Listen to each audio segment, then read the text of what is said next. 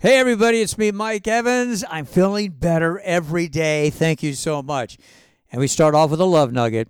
You know, when Britney Spears and Sam Asghari married last June, I wish them the best, but I also hung out the over underline that it would only last 18 months. And I took the under. Rumors getting louder that the marriage is hanging by a thread. Sam denies it, but let's stay tuned. Great documentary debuts tonight on Netflix. Anna Nicole Smith. You don't really know me. This two hour documentary follows Anna's tragic life from supermodel to sex symbol to really a tragic punchline.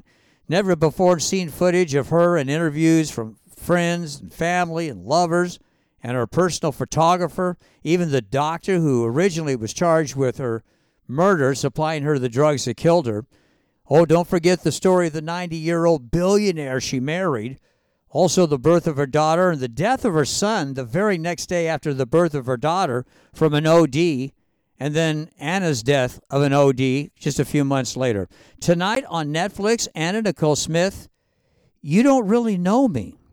Uh, speaking of documentaries, there's one on the drawing board about many more people die every week from over the border drugs that are shot to death in the United States.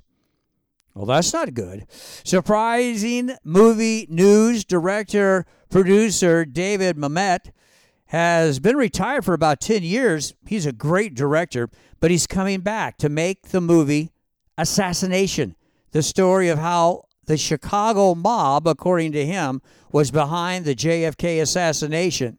It'll star John Travolta, Al Pacino, Courtney Love, Shia LaBeouf, and many, many others.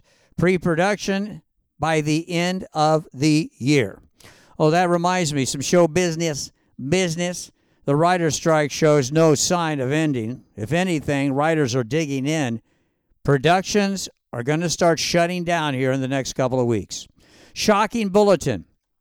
It's now projected that Miley Cyrus will make a billion dollars on her current concert tour. A billion dollars. And the exit poll of people who have seen the show give it a 99.3 positive rating. Words like relatable, true, honest, family friendly, great songs, great presentation. 44 songs in the concert, all pitch perfect. I can't remember any concert with such great rave reviews. I have never seen Miley Cyrus, hope to someday. And obviously, she is very, very special and worthy of note. You know what? Some of my favorite concerts Prince, Jimi Hendrix, Queen, Stones, Styx, Eagles, Beatles, Bruce Springsteen, Depeche Mode, just to name a few. Like I said, I'm feeling better every day. We'll talk to you tomorrow from Hollywood. I'm Mike Evans. See ya.